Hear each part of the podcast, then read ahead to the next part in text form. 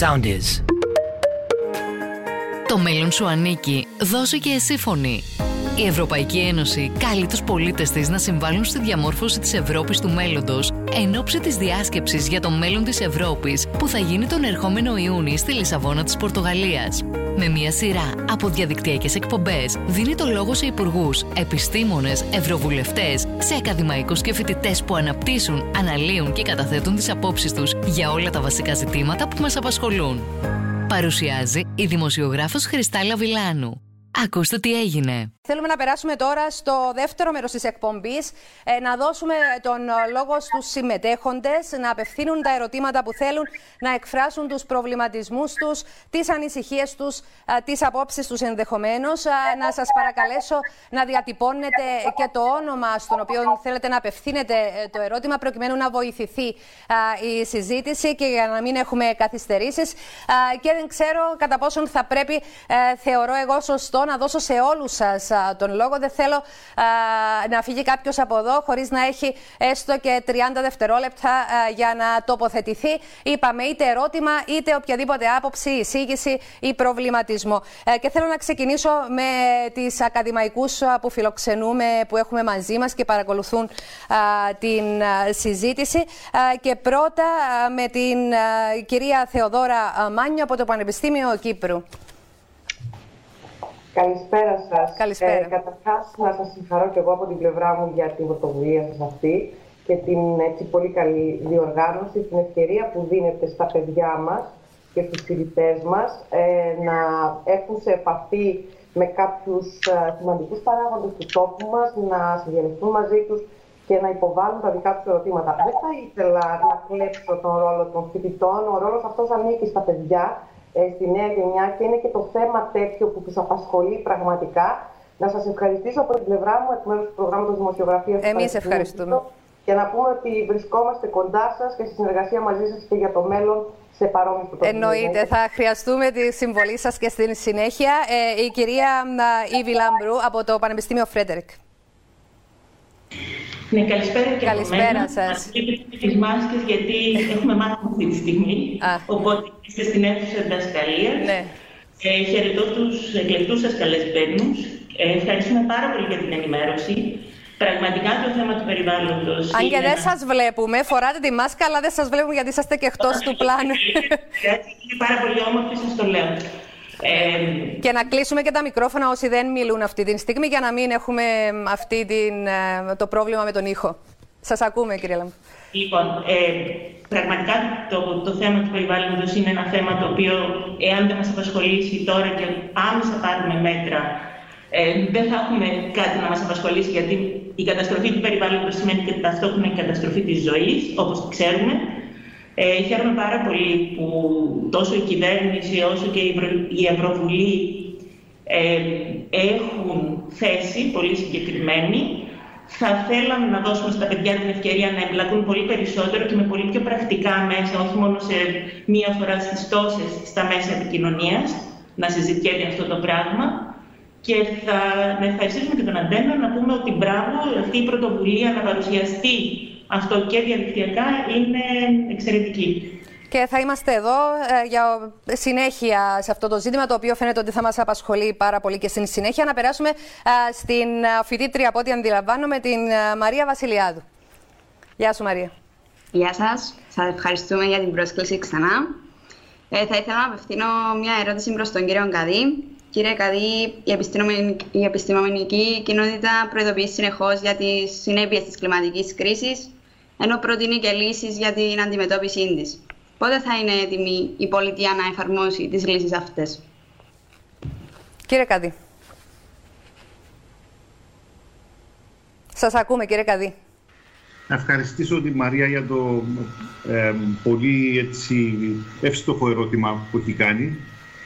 Ε, πρέπει να σας πω ότι λαμβάνουμε κατά κόρον υπόψη τις απόψεις της επιστημονικής κοινότητας. Έχει διαμορφωθεί το σχέδιο ε, για το κλίμα και το εθνικό σχέδιο δράσης για το κλίμα και την ενέργεια ε, μέσα από το οποίο η Κύπρος με αρκετά φιλόδοξα θα έλεγα βήματα και εγχειρήματα θα θα κατάφερε να πιάσει τον στόχο που είχε τεθεί αρχικά για το 2030.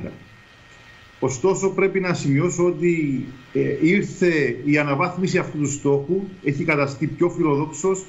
Έχουμε το Fit for 55, πρέπει να πάμε μέχρι το 2030 σε μείωση των ρήπων κατά 55% σε σχέση με αυτόν της δεκαετίας του 90 και ε, για να το πετύχουμε αυτό πρέπει να αναβαθμίσουμε και εμείς τη φιλοδοξία των μέτρων και να εισάξουμε και νέα μέτρα στο Εθνικό Σχέδιο για το Κλίμα και την Ενέργεια.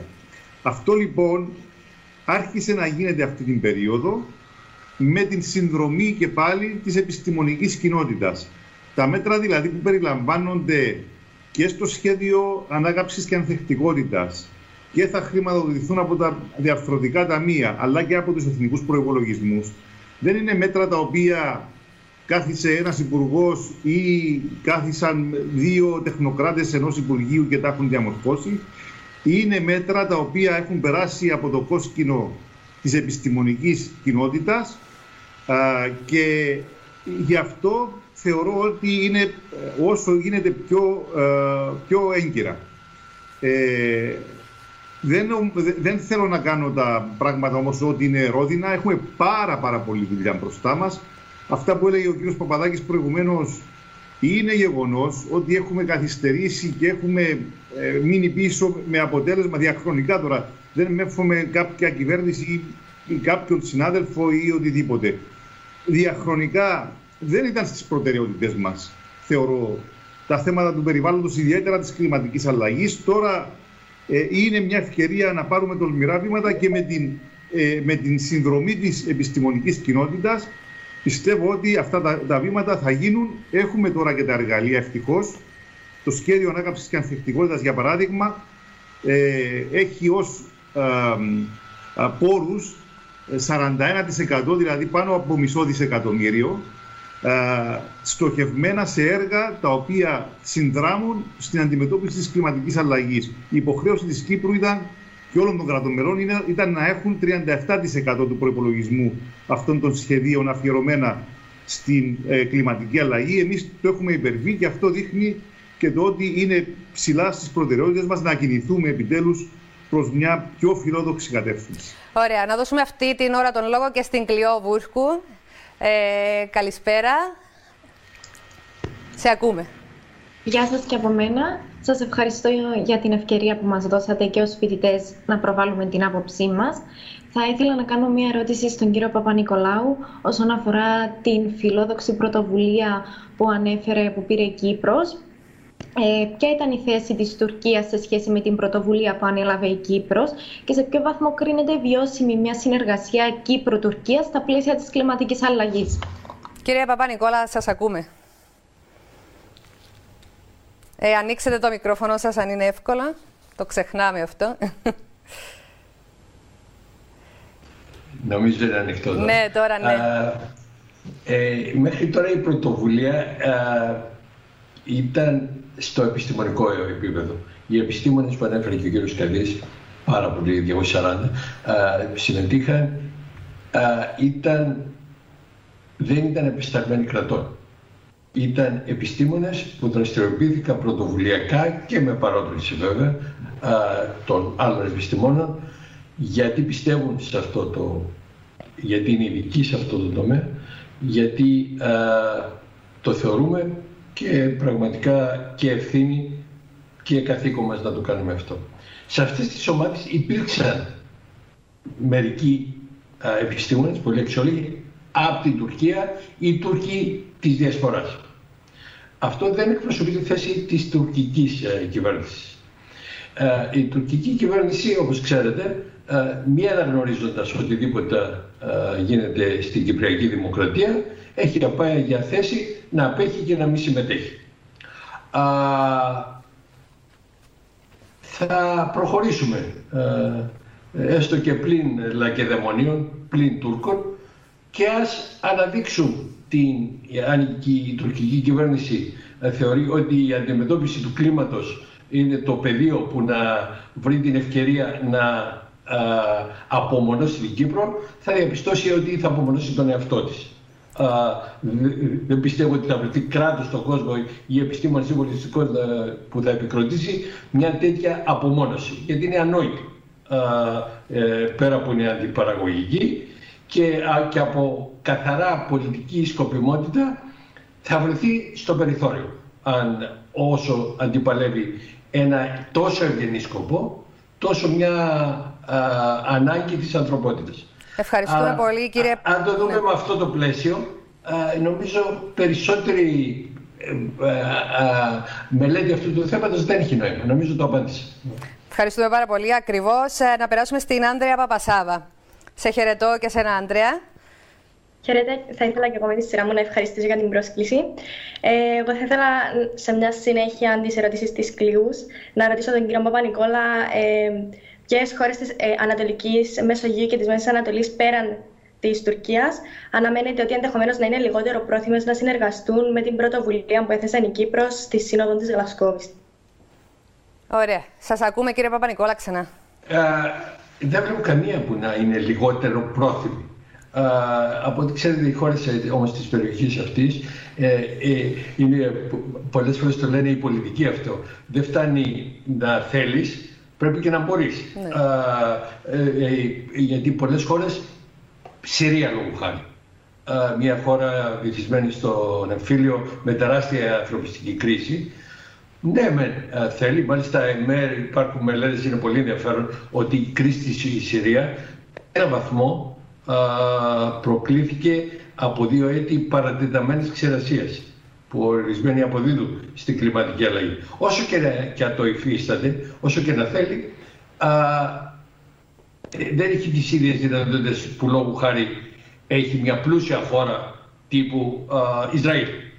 Υπάρχουν επίσης μια ιδιαιτερότητα στην περιοχή μας α, ότι πολλές χώρες, πλούσιες μάλιστα, χώρες του κόλπου, Σαουδική Αραβία, τα Εμμυράτα κλπ.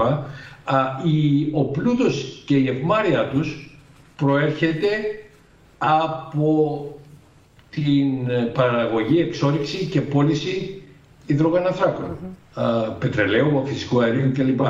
Άρα εκεί υπάρχει ένα ακόμη πιο δύσκολο αντιμετώπιση και πολλές χώρες από αυτές και το καταλαβαίνουν, αλλά επίσης έχουμε καταφέρει σαν μια διεθνής κοινότητα τώρα, δεν λέμε ως Κύπρος, α, να καταλάβουν πολλές από αυτές τις χώρες, εξαιρετικό παράδειγμα είναι τα Ηνωμένα Αραβικά Εμμυράτα, ότι αυτό το πλούτο πρέπει να το χρησιμοποιήσουν όσο πιο γρήγορα γίνεται, πριν είναι αργά, για να μετατρέψουν την οικονομία τους σε μια πράσινη οικονομία πριν βρεθούν να, α, στην έρημο κυριολεκτικά χωρίς να έχουν τους πόρους να διαθρώσουν την οικονομία τους. Είναι σύνθετο πρόβλημα, ε, η σύνοψη με διαφορετικό τρόπο κάθε χώρα το αντιμετωπίζει. Μέχρι τώρα δεν ξέρω καμία που να είναι αρνητική, αλλά η αντιμετώπιση θα διαφέρει από χώρα σε χώρα με τις ιδιαιτερότητες της οικονομίας της, των προβλημάτων που αντιμετωπίζει άμεσα ή στο σύντομο μέλλον. Ωραία, σας ευχαριστούμε. Να περάσουμε και στον Οδυσσέα. Τον ένα εκ των δύο... Ναι, ναι, κύριε Παπαδάκη, εννοείται. Σύντομα όμως. Να ναι. σε πολιτικό επίπεδο σε αυτά που λέει ο κ. Ναι. Παπα-Νικολάου. Νομίζω ότι η Τουρκία, το καθεστώς, οι επιστήμονες, είμαι βέβαιοι ότι θέλουν να συμμετέχουν σε τέτοιου είδους συναντήσεις, γιατί αντιλαμβάνονται ποιες είναι οι επιπτώσεις. Εμείς όμως ας πάρουμε εκείνες τις πρωτοβουλίες. Φανταστείτε τώρα η Κύπρος, και νομίζω το ακούει και ο φίλος μου ο Κώστας ο ο οποίος είμαι σίγουρος ότι θα προωθήσει την ιδέα, να συγκαλέσει σύνοδο των μεσογειακών κρατών στην Κύπρο για τις ενέργειες τις οποίες θα πρέπει να κάνουμε, τις συνέργειες για να σώσουμε το περιβάλλον, όλων των γειτόνων μας και ας μην μετέχει το τουρκικό καθεστώς, θα βρεθεί ο τρόπος να συμμετέχει ο τουρκικός λαός και η τουρκική επιστημονική κοινότητα, ούτως ώστε να δοθούν ε, προτάσεις, να δοθούν απαντήσεις. Είναι αυτό που είπα προηγουμένως, πρέπει να πάρθουν εκείνες οι πρωτοβουλίες ούτως ώστε να αναπτύξουμε και την πράσινη εξωτερική πολιτική. Και μέσα στα πλαίσια αυτά είναι δύσκολο η οποιαδήποτε χώρα να αρνηθεί να συμμετέχει, γιατί όλοι αντιλαμβάνονται ότι αντιμετωπίζουν τα ίδια προβλήματα που αντιμετωπίζουμε και εμείς μαζί τους και αντίστοιχα. Γι' αυτό έχει σημασία να πάρουμε την ώρα που πρέπει, τις πρωτοβουλίες που πρέπει, εκμεταλλευόμενοι το ότι είμαστε κομμάτι της Ευρωπαϊκής Ένωσης, αλλά έχουμε και το επιστημονικό προσωπικό το οποίο μπορεί να στηρίξει τέτοιου είδους ε, συναντήσεις. Ωραία, σε ευχαριστούμε. Να περάσουμε και στον Οδυσσέα. Χαίρετε, Οδυσσέα. Καλησπέρα και από μένα. Ευχαριστώ πάρα πολύ για αυτή την ευκαιρία που μας δίνετε και θα ήθελα σύντομα να ευχαριστήσω και την Κυπριακή κυβέρνηση που όχι μόνο έδωσε το παρόν στη διάσκεψη ε, των Ηνωμένων Εθνών αλλά συμμετείχε και ενεργά γιατί τελικά από ό,τι φαίνεται δεν είναι δεδομένο ότι όλες οι χώρες θα το κάνουν αυτό. Ε, θα ήθελα να κάνω μια ερώτηση στον κύριο Καδί ως εκπρόσωπος της κυβέρνησης, υποθέτω, σήμερα εδώ. Ναι. Ε, σε, κάποια, σε ένα σημείο ε, υπήρξε μια αναφορά από την Κυπριακή κυβέρνηση ότι μεταξύ άλλων υπάρχει μειωμένη παροχή βασικών αναγκών όπως είναι η τροφή και το νερό. Ε, αυτό, υποθέτω απευθυνθήκατε για τα προβλήματα της Κύπρου και όχι γενικά. Ε, υπάρχουν, έχετε βρει εσείς κάποιες λύσεις οι οποίες είναι ρεαλιστικές και πρακτικά μπορούν να συμβούν για να λυθεί αυτό το θέμα; Ωραία. Ε, Υπουργέ. Σας ακούμε, Υπουργέ. Ε, ευχαριστώ τον Οδυσσέα για την ερώτησή του. Ε, κοιτάξτε, τα θέματα της κλιματικής αλλαγής συνδέονται και με την ε, τροφή και με το νερό και με την γεωργική δραστηριότητα και με την παραγωγή ε, προϊόντων ε, και τη διάθεση τους μέσω της αγροδιατροφικής αλυσίδας. Στην Κύπρο συνηθίσαμε να λέμε ότι το δεύτερο μεγαλύτερο θέμα μετά το εθνικό είναι το, το πρόβλημα που έχουμε με το νερό. Αυτό το πρόβλημα α, εντείνεται και θα ενταθεί περισσότερο. Τις τελευταίες ε, δεκαετίες έχει παρατηρηθεί μια ουσιαστική μείωση από τη δεκαετία του 50 δηλαδή μέχρι και σήμερα, αν δεν κάνω λάθος, η μείωση έχει φτάσει το 20% ε, στην προχόπτωση. Αυτό σημαίνει πολύ λιγότερα διαθέσιμη, πολύ λιγότερο διαθέσιμο νερό για τις, ε, για τις ανάγκες ίδρευσης και άρδευσης, ε, που με τη σειρά τους επηρεάζουν την, την γεωργική δραστηριότητα. Από αυτή την έννοια, ε, ναι, είναι κάτι το οποίο προβληματίζει. Έχουμε υπόψη μας λύσεις. Είναι, αν μιλούσαμε, αν μας ρωτούσατε προηγουμένως για συγκεκριμένα παραδείγματα α, που θα μπορούσαν να προκύψουν μέσα από την κλιματική αλλαγή. Είμαι βέβαιος και νομίζω μπορεί να το επιβεβαιώσει και ο κ. Παπα-Νικόλας ότι ένα από αυτά τα παραδείγματα είναι ακριβώς η αξιοποίηση ενός ανταγωνιστικού πλεονεκτήματος που έχει η περιοχή μας, δηλαδή του ήλιου, για την παραγωγή ενέργειας μέσω της οποίας θα γίνεται η αφαλάτωση για την ε, ανάκτηση ε, των απαραίτητων ποσοτήτων νερού ε, για, για να μπορέσουμε να διεκπαιρεώσουμε τις ε, ανα, αναγκαίες δραστηριότητες μας. Ε, είναι κάτι στο οποίο γνωρίζω ότι δουλεύει το Ινστιτούτο Κύπρου, είναι κάτι στο το οποίο άρχισε και φαίνεται ότι περνάει σιγά σιγά από το στάδιο της έρευνας στο επίπεδο της εφαρμογής και της, διάχυσης, της διάχυσης και της εμπορικής πλέον εκμετάλλευσης.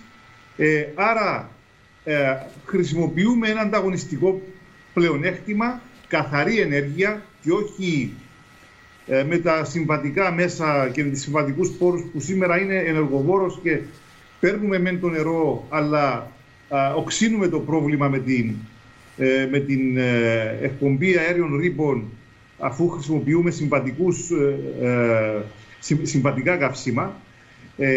άρα παίρνουμε καθαρή ενέργεια και λύνουμε ένα πρόβλημα όπως είναι το νερό. Αυτό λοιπόν είμαι βέβαιος ότι θα είναι ένα από τα μέτρα τα οποία θα προταθούν και μέσα από την πρωτοβουλία για α, εφαρμογή σε πολύ πιο εκτεταμένη κλίμακα από αυτήν που πειραματικά θα έλεγα ε, έχουμε σήμερα ε, στις, ε, από, από την ερευνητική κοινότητα της περιοχής. Ωραία, σας ευχαριστούμε πολύ Υπουργέ. Να περάσουμε τώρα και στον Ηλία Κυριάκου από το Πανεπιστήμιο Φρέτερικ. Σας ακούμε, Ηλία. Καλησπέρα για εμά. Ευχαριστούμε πολύ που μας δίνετε τη δυνατότητα να ακουστούμε. Ε, να απευθύνω μια ερώτηση στον κύριο Παπαδάκη. Ε, πώς μπορεί το ε, το Ευρωπαϊκό Κοινοβούλιο να επηρεάσει τις εθνικές κυβερνήσεις. Κύριε Παπαδάκη. Μικρόφωνο και σας ακούω. Ευτυχώ το Ευρωπαϊκό Κοινοβούλιο είναι καταρχήν το πιο δημοκρατικό σώμα από τα τρία αισθητούτα της Ευρωπαϊκής Ένωσης. Είναι άμεσα εκλελεμένο από τον λαό και να ξέρετε ότι πάντοτε έχει τις πιο προωθημένες θέσει. Είναι το Ευρωπαϊκό Κοινοβούλιο που διαδραματίζει το ρόλο του λαού, ούτως ώστε να αναγκαστούν και οι υπόλοιποι να τρέξουν με ταχύτερους ρυθμούς. Οι ευαισθησίες οι οποίες εκφράζονται στο Κοινοβούλιο είναι πάρα πολύ μεγάλες. Είναι ευαισθησίες της καθημερινότητας των πολιτών και αντικατοπτρίζονται μέσα στα ψηφίσματα τα οποία εκδίδουμε εμείς στο Ευρωπαϊκό Κοινοβούλιο. Άρα εμείς είμαστε σε ένα σημείο που αναγκάζουμε και τους υπόλοιπους εταίρους στο ευρωπαϊκό οικοδόμημα να τρέξουν περισσότερο για να φτάσουμε στα επιθυμητά επίπεδα. Να μου επιτραπεί όμως να προσθέσω και κάτι άλλο να αναφέρθηκε νομίζω στην αρχή από τον κύριο Μαπανικόλα. Και είναι καλό να το γνωρίζετε οι νέοι άνθρωποι. Μιλάμε για το μεταναστευτικό. Το μεταναστευτικό θα πάρει ανεξέλεκτες διαστάσεις τα επόμενα χρόνια. Και αυτό γιατί; Ελαίο κλιματολογικών αλλαγών, λόγω της κλιματικής κρίσης. Δεκάδες εκατομμύρια πρόσφυγες είναι έτοιμοι να φύγουν από τις χώρες τους, ειδικότερα στην υποσαχάρια περιοχή της Αφρικής. Γιατί, Γιατί δεν υπάρχουν οι κατάλληλες κλιματολογικές συνθήκες. Υπάρχει πείνα, υπάρχει δίψα, επιπλέον από τους πολέμους και την τρομοκρατία που υπάρχουν σε κάποιες άλλες περιοχές του πλανήτη. Και γι' αυτό η Ευρώπη να, οφείλει να συζητήσει ουσιαστικά πώς θα μπορούμε να το αντιμετωπίσουμε, γιατί αν θεωρούμε ότι υψώνοντας φράχτες έτσι θα επιληθεί το πρόβλημα, είμαστε βαθιά γελασμένοι. Βλέπουμε τι γίνεται με τους υβριδικούς πολέμους από την Τουρκία στον Εύρο που αποκρούστηκαν από την Ελλάδα σε πρώτη φάση. Βλέπουμε τις λογικές του κυρίου Λουκασέγκο, ο οποίος προσπαθεί να εκβιάσει την Ευρώπη στα σύνορα με την Πολωνία. Αλλά μιλάμε για ένα πολύ μεγαλύτερο πρόβλημα από δεκάδες εκατομμύρια, σημειώστε τους αριθμούς, οι οποίοι θα επιχειρήσουν για να διασωθούν να έρθουν στην Ευρώπη. Άρα πρέπει εμείς ως Ευρώπη να κάνουμε εκείνες τις ενεργές, βεβαίως κάνουμε, βάζουμε το πρώτο λιθαράκι. Είπα πριν ότι παίζουμε τους λαούς για να σωθεί το περιβάλλον, ούτως ώστε αυτοί οι άνθρωποι να μην αναγκάζονται να μεταναστεύσουν. Άρα με τις δικές μας τις ενέργειες να μπορέσουμε να αντιμετωπίσουμε ουσιαστικά ένα πολύ μεγάλο πρόβλημα, ο οποίος αυτή τη στιγμή κανείς δεν μπορεί να φανταστεί τις προεκτάσεις τις οποίες έχει. Ευχαριστούμε πολύ κύριε Παπαδάκη. Να περάσουμε και στην Χριστιανά Αυγουστή, ε, η οποία να έρθει έτσι λίγο πιο κοντά για να την βλέπουμε. Γεια σου Χριστιανά. Γεια σας. Να σας ευχαριστήσω και εγώ με τη σειρά μου για αυτήν την εκδήλωση. Εγώ ήθελα να ρωτήσω τον κύριο Καδί τι αλλαγές πρέπει να γίνουν στη Γεωργία, οι κυριότερες, και αν αυτές επηρεάζουν τους ε, γεωργούς οικονομικά, είμαστε σε θέση να τους στηρίξουμε; Ναι, ε, κύριε Καδί, απαντήστε. Είναι ένα ερώτημα το οποίο ήρθε και σε εμάς αυτό για τη γεωργία και τι αλλάζει με την πράσινη μετάβαση και την πράσινη συμφωνία. Λοιπόν, ε, θα, θα παρακαλούσα τη Χριστιανά να επαναλάβει το πρώτο σκέλος της ερώτησης της, διότι ήταν... Ναι. Θα απ' έξω και δεν μπορούσα να ακούσω. Ναι, ναι, Χριστιανά. Ε, ποιες είναι οι κύριες αλλαγές που πρέπει να γίνουν στη γεωργία και αν αυτές επηρεάζουν οικονομικά τους γεωργούς, είσαστε σε θέση ως κυβέρνηση να τους υποστηρίξετε οικονομικά; Πάρα πολύ εύστοχη και έτσι επίκαιρη ερώτηση. Η, η νέα κοινή αγροτική πολιτική, η οποία, αν δεν κάνω λάθος, κύριε Παπαδάκη, χθες πέρασε από το Ευρωπαϊκό Κοινοβούλιο. Εγκρίθηκαν δηλαδή οι κανονισμοί της νέας ΚΑΠ. Είναι... Ψηφίσαμε χθες, Κώστα. Ωραία. Ε, είναι πολύ πιο φιλόδοξη από την υφιστάμενη. Τι σημαίνει; Σημαίνει ότι μπαίνουν, μπαίνουν α, πολύ, πολύ συγκεκριμένο πλαίσιο μέσα στο οποίο πρέπει να λειτουργούν οι αγρότες μας, ώστε να α, λειτουργούν με πιο φιλικές προς το περιβάλλον προσεγγίσεις και να λαμβάνουν υπόψη ιδιαίτερα το θέμα της κλιματικής αλλαγής. Πώς θα, πώς θα επιτευχθούν οι στόχοι. Θα επιτευχθούν μέσα από λιγότερες εισρωές σε φυτοφάρμακα και σε λιπάσματα, τα οποία, για την παραγωγή των οποίων χρειάζεται μεγάλη, χρειάζονται μεγάλες ποσότητες ενέργειας.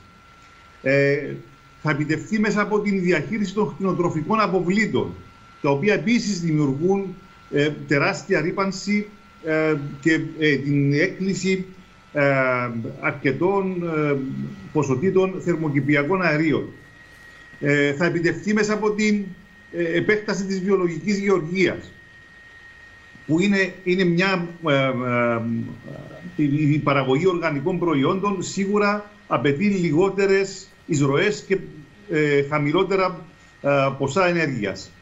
Αυτά όλα λοιπόν τα βλέπουμε ενσωματωμένα και θα τα δούμε ενσωματωμένα στις νέες προκηρύξεις των δικών μας των σχεδίων, των σχεδίων της κάθε χώρας και ακριβώς η, μέσα από την κοινή γεωργική πολιτική θα δώσουμε τα εργαλεία στους αγρότες μας και τα οικονομικά εργαλεία και τα εργαλεία σε επίπεδο υποδομών για να μπορέσουν να προσαρμοστούν σε αυτά τα νέα δεδομένα.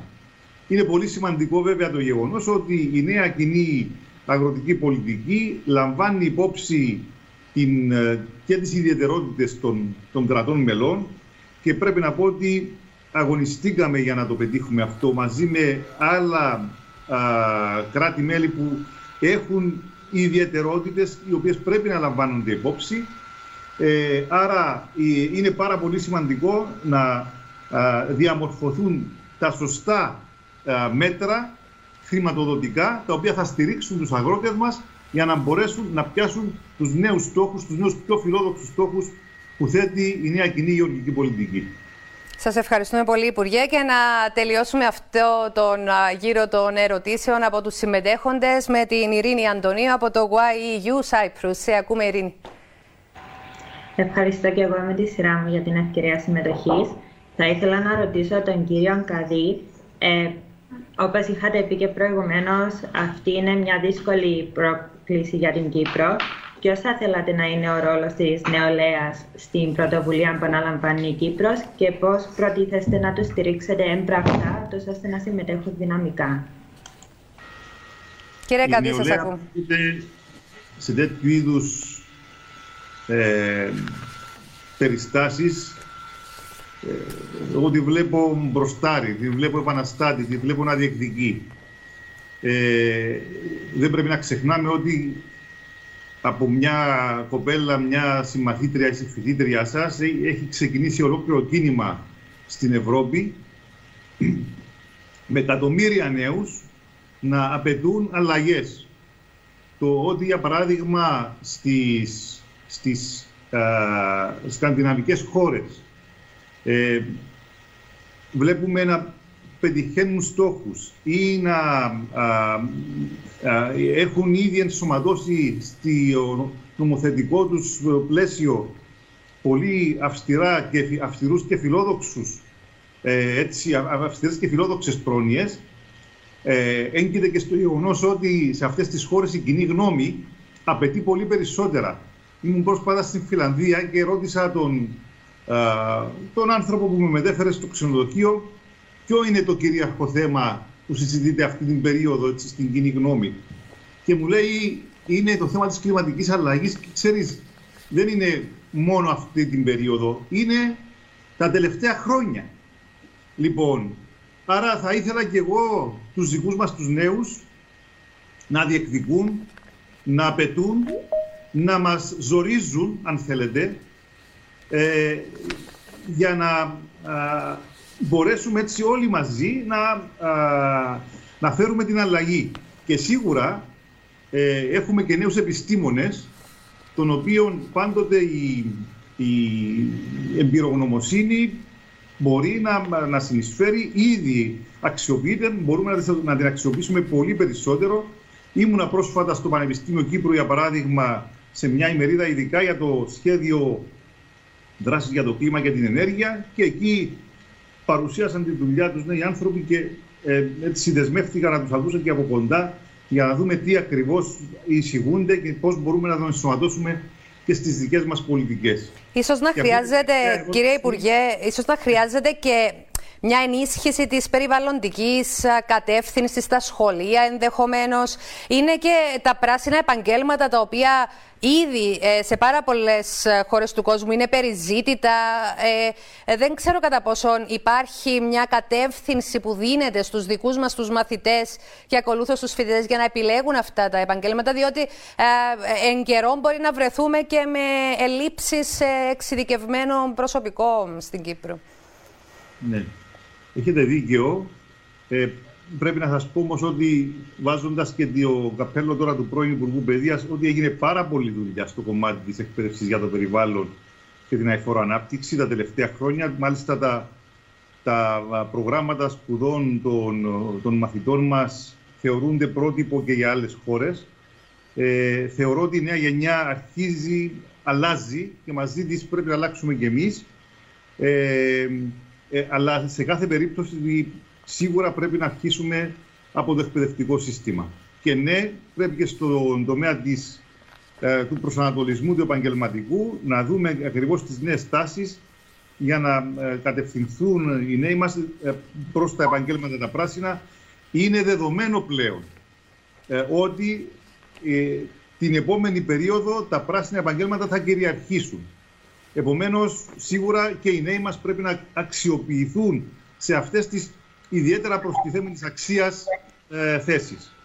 Ωραία. Ε, Κύριε... Ναι. καταληκτικά μόνο επειδή είδα παλιούς φίλους όπως είναι ο Δημήτρης, είδα παλιές συναδέλφους με, με, την ε, Ήβη την ε, Λάμπρου και την Θεοδόρα την Μάνιου υπηρετήσαμε στον ίδιο πανεπιστημιακό χώρο. Βλέπω ε, φοιτητές που τους έχω επιθυμήσει για να είμαι ειλικρινής. Ε, φοιτητές, ε, ενώ έχω επιθυμήσει την επαφή με τους φοιτητές, θέλω να σας ευχαριστήσω πραγματικά για αυτή την ευκαιρία που μας δώσατε σήμερα.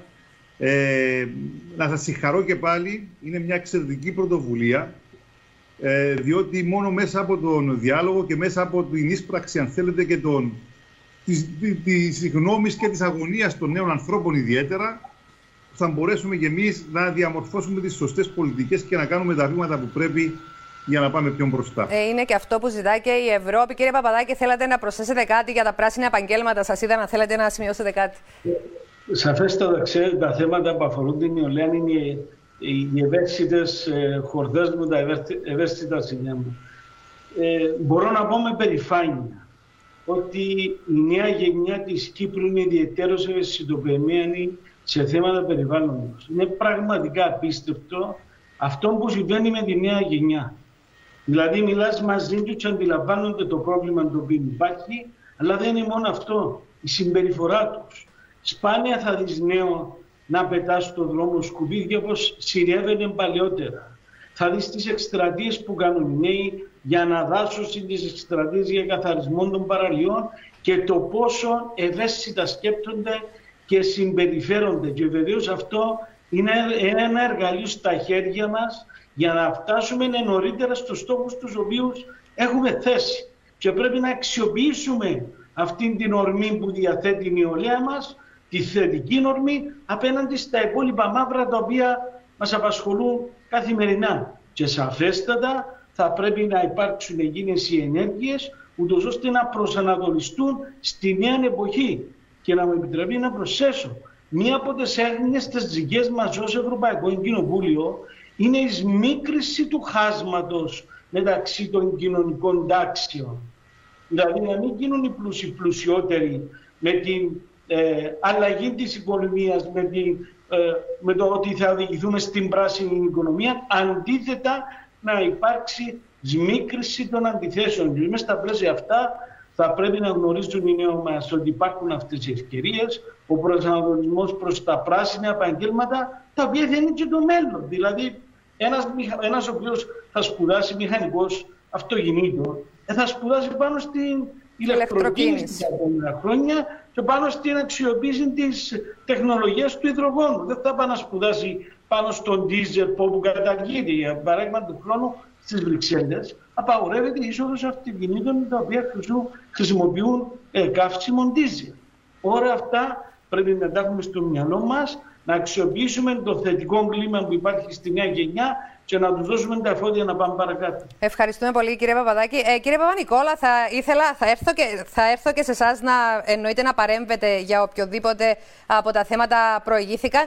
Και έτσι ήθελα να μου πείτε ε, και κάτι άλλο, γιατί είσαστε και επιστήμονας. Είδαμε ένα μεσογειακό κυκλώνα να πλήττει τη Σικελία πριν από κάποιες εβδομάδες. Είναι ένα σπάνιο φαινόμενο σίγουρα για την περιοχή μας, από ό,τι αντιλαμβανόμαστε όλοι. Είναι κάποιοι ε, που έχουν υποβάλει ε, παρεμφερή ερωτήματα ε, και αν είναι πιθανό να δούμε τέτοια φαινόμενα έντασης, ε, φαντάζομαι να πλήττουν και την Κύπρο και αν οι υποδομές μας είναι τέτοιες που μπορούν να αντέξουν.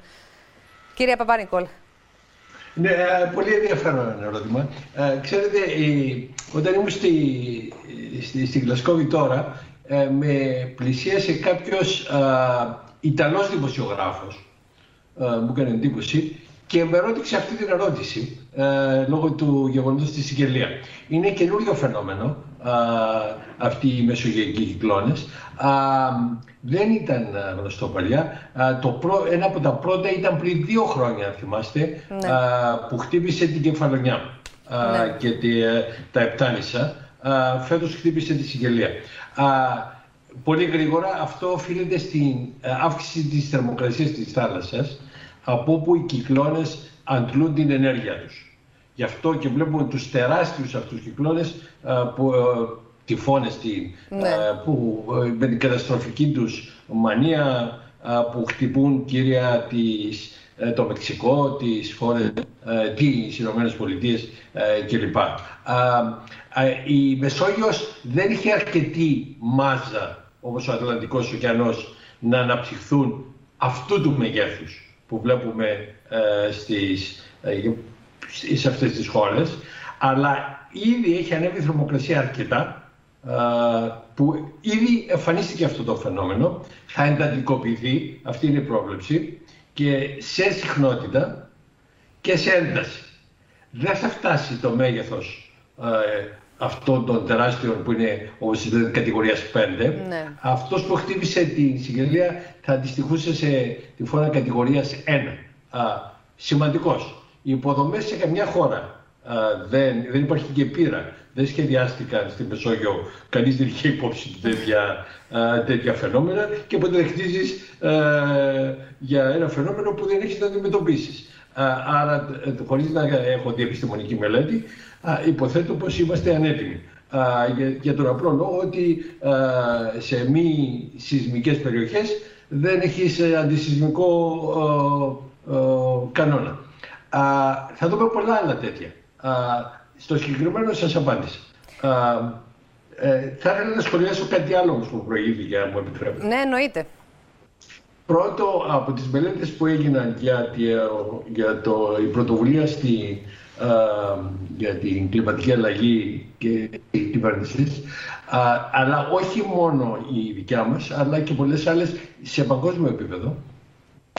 Ένα από τα, από τα στοιχεία που θα καθυστερήσει την προσαρμογή στην κλιματική κρίση είτε στη μείωσή της είτε στην αντιμετώπιση της θα είναι η έλλειψη προ τεχνικού και επιστημονικού προσωπικού για να α, υλοποιήσει τα σχέδια τα οποία επιστημονικά, οι λύσεις οι επιστημονικές που ξέρουμε ότι μπορούν να γίνουν, δεν μπορούν να δεν έχεις το κατάλληλο καταρτισμένο επιστημονικό και τεχνικό προσωπικό. Θα είναι όχι μόνο είναι ευκαιρία στη σχέση αυτών των επαγγελμάτων, είναι σαφής είναι αναγκαιότητα και άρα η, η, για τους νέους μας είναι μια ευκαιρία εξαιρετικά λαμπρή και η ζήτηση είναι δεδομένη για τα υπόλοιπα 10-20 χρόνια ότι θα υπάρχει έλλειψη αυτών των επαγγελμάτων όπως για παράδειγμα πριν 25 χρόνια ή 30 συζητιόταν ότι θα έχουμε έλλειψη τεχνικών πληροφορικής όπου όταν όντως ήταν ε, η κατάσταση στην προηγούμενη περίοδο. Και τώρα καταγράφονται όντως οι ελλείψεις, ναι. Ε, ε, προβλέπονται ελλείψεις τώρα στο, στην υλοποίηση εφαρμογών ανανεώσιμων πηγών ενέργειας, χτίσιμο καινούριων πόλεων, καινούριων κτηρίων με καινούργια υλικά και προδιαγραφές για να αντιμετωπιστεί η κλιματική αλλαγή κλπ. Και τέλος, να σας συγχαρώ εσάς προσωπικά, αλλά και, και, την, ε, και τους ε, νέους μας, γιατί θέλω να πω ότι δεν φτάνει οι επιστήμονες. Ε, είναι αναγκαίο να επισημάνουν τα προβλήματα, είναι αναγκαίο να υποδείξουμε ότι οι λύσεις υπάρχουν. Υπάρχουν λύσεις, είναι εφικτές. Δεν αρκεί ορισμένοι πολιτικοί να είναι πεφωτισμένοι και να θέλουν να το κάνουν, γιατί δεν είναι όλοι υπερφωτισμένοι, το ξέρουμε αυτό. Α, αυτό που θα το εγγυηθεί είναι αν ο, ο, ο κόσμος μας, ιδιαίτερα η νεολαία που ήρθε εισπράξει το, το τίμημα ή και τις ευκαιρίες που είναι πολλές για μια καλύτερη ζωή, αν δεν ενεργοποιηθούν και το απαιτήσουν.